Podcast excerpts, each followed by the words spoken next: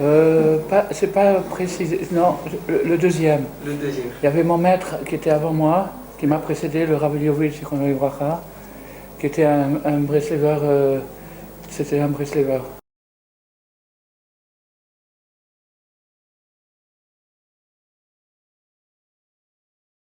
Ben, ça, a ça a permis, été. Il y, a eu, il y, a eu, euh, il y avait un, Ho- un Hollandais qui habitait à Jérusalem et qui s'appelait, tu l'as connu? Euh, Yitzhak Isaac Oui, mal tu l'as connu, il a écrit des livres et tout. Et ce- cet Hollandais, il était problématique, il était, il, est- il était, disons, il a eu une vie mouvementée, il n'était pas religieux du tout. Il- en Hollande et tout, il a eu une vie, une vie vraiment. Il était en plus de ça riche et tout, il a fait une vie vraiment dissolue. Jusqu'à ce qu'il arrive en Israël. Et en Israël, il a, il a commencé à se rapprocher et il a connu Rav Israël, le Rav Israël Berodesser. Et Rav Israël allait tous les jours du sud de Tel Aviv au nord de Tel Aviv, ça fait à peu près une bonne heure de marche, parce qu'il n'avait pas de quoi se payer un billet de, bus.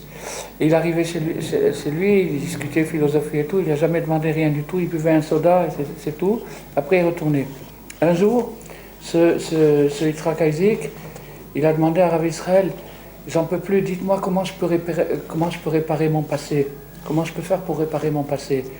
Il lui a dit, dans les années 50, les fins- la fin des années 50, un petit peu avant que j'arrive, moi je suis arrivé en 62 avec Stéban, il lui a dit, tu vas prendre des livres de Rabbi Nachman et tu vas les envoyer en France. il n'y avait même pas, à, à Marseille, il n'y avait même pas un minyan.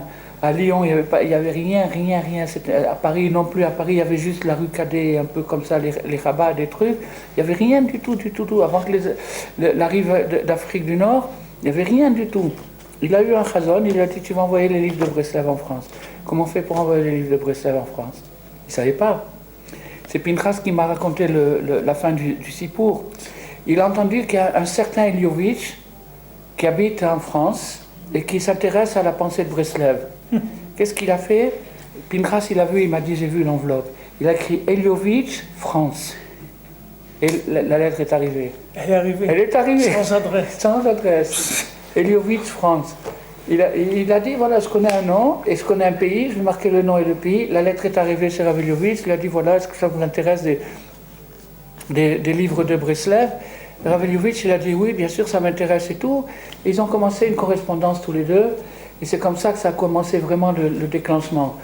Probablement que Raveliovitch, qui avait passé un an ou deux à- en Eretz après la Shoah, probablement qu'il a eu des contacts, mais c'était des contacts qui se. Il s'est rapproché lui-même, mais, la diffusion a commencé à partir de cette lettre. Quand il a reçu cette lettre, il a fait venir, à cette époque-là, c'était les petits livres Meshivat Nefesh, Ishtaprut Nefesh, Écoutez Tzot et le Tikkun Aklali. Alors ça, c'est ça, c'est le... Raveliovitch, il a commencé à diffuser ses livres. Après, moi, je suis arrivé en 62. Et en 62, moi, je suis arrivé, j'étais un peintre, un, un artiste peintre. Alors, euh, les rabbins, ils, ils- je sais pas, c'est un peu euh, comme... là, Ils n'ont pas trop compris qu'est-ce ce type-là, qu'est-ce qu'il... Alors, ils m'ont dit, bon, euh, euh, très bien, écoute, Gemara, Mishnah et quand tu auras 40 ans, tu feras de la Kabbalah. Parce que moi, je voulais la mystique. Je voulais- ce qui m'intéressait, c'était la mystique. Ils m'ont dit, quand tu auras 40 ans, la Kabbalah. Pour l'instant, Gemara, Mishnah. Bon, alors, j'ai pas trouvé d'écho à ce que je cherchais. Et il y avait ce Raveliovitch. Je me suis dit, celui-là, il n'est pas comme les autres. Peut-être qu'il a ma solution. Alors je me suis approché de lui, j'ai dit voilà, c'est très dur pour moi, ça faisait quatre mois que j'étais à la yeshiva, j'en peux plus, c'est trop dur, on ne me comprend pas, j'ai trucs, etc. etc. Truc. Il a sorti de sa poche un petit tikkun aklali, il m'a dit dis ça, ça t'aidera. Jusqu'aujourd'hui, je lui suis reconnaissant une reconnaissance éternelle qui m'a fait ni de la, philosophie, ni de la psychologie, ni de la, de la- de la thérapie, ni rien du tout. Il m'a donné les dipsums de Rabbi Nachman. Voilà comment ça a commencé. Ça, c'était le premier pas, en 62. Aussi simplement que. que ce que ça raconte finalement. Comment? Ça commence aussi simplement que ce que la Torah de Rabbi Nachman elle veut raconter, c'est-à-dire la. Oui. Le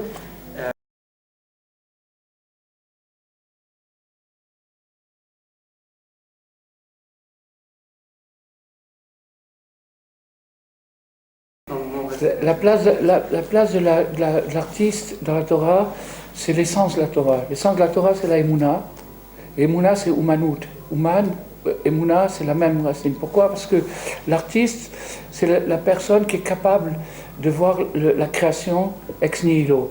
Euh, euh, Toute personne qui fait de l'art, de la musique, ou etc., il se rend compte que les plus belles créations qu'il fait, c'est pas lui qui les fait.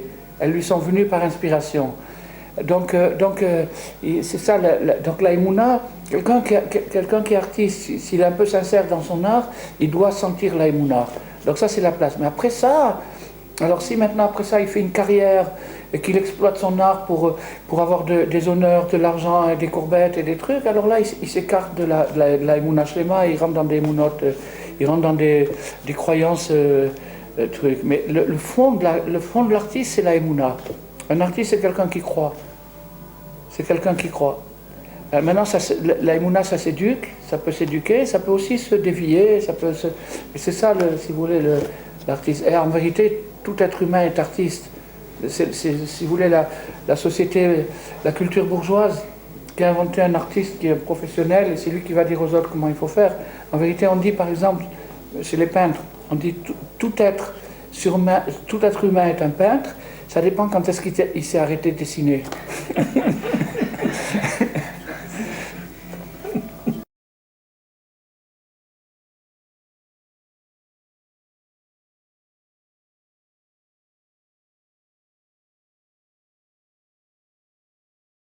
c'est c'est plus que longtemps c'est-à-dire que c'est quelque chose de très profond c'est les neshamot c'est les trucs c'est quelque chose de très profond donc euh, donc euh, maintenant maintenant quand on quand on se rapproche de Rabbi Nachman normalement Rabbi Nachman il doit permettre à deux êtres qui sont différents d'arriver à se compléter.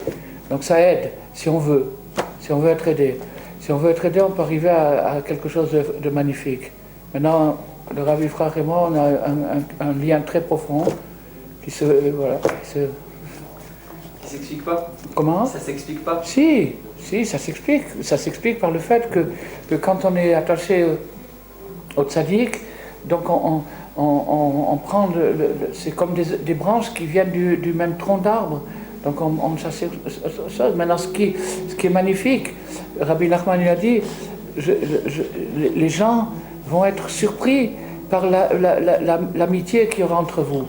Les gens seront surpris par la- l'amitié qu'il y aura entre vous. Ça veut dire quoi? Ça veut dire que si on, on essaye vraiment de, suivre le chemin de Rabbi Nachman, on doit arriver à accepter la différence. C'est ça le, le secret de l'amitié. Accepter la différence. Il n'est pas comme moi, alors justement. D'accord. D'ailleurs, d'ailleurs, si vous voulez, le- le- l'acceptation de la différence, elle est portée au, au- au maximum ici à Ouman, où il n'y a pas un type qui est pareil que l'autre. il y a 30, 40 000 ou 50 000, ça dépend des, des statistiques, et il n'y a pas un bonhomme qui est pareil que l'autre. Donc, donc ça veut dire que Rabbi Nachman, le tzaddik, il inclut toutes les âmes, et maintenant, quand on arrive à, être attaché à lui, suivant la sincérité, on doit pouvoir euh, être content que celui-là, il est habillé autrement, ou il a un chapeau pointu, ou un truc.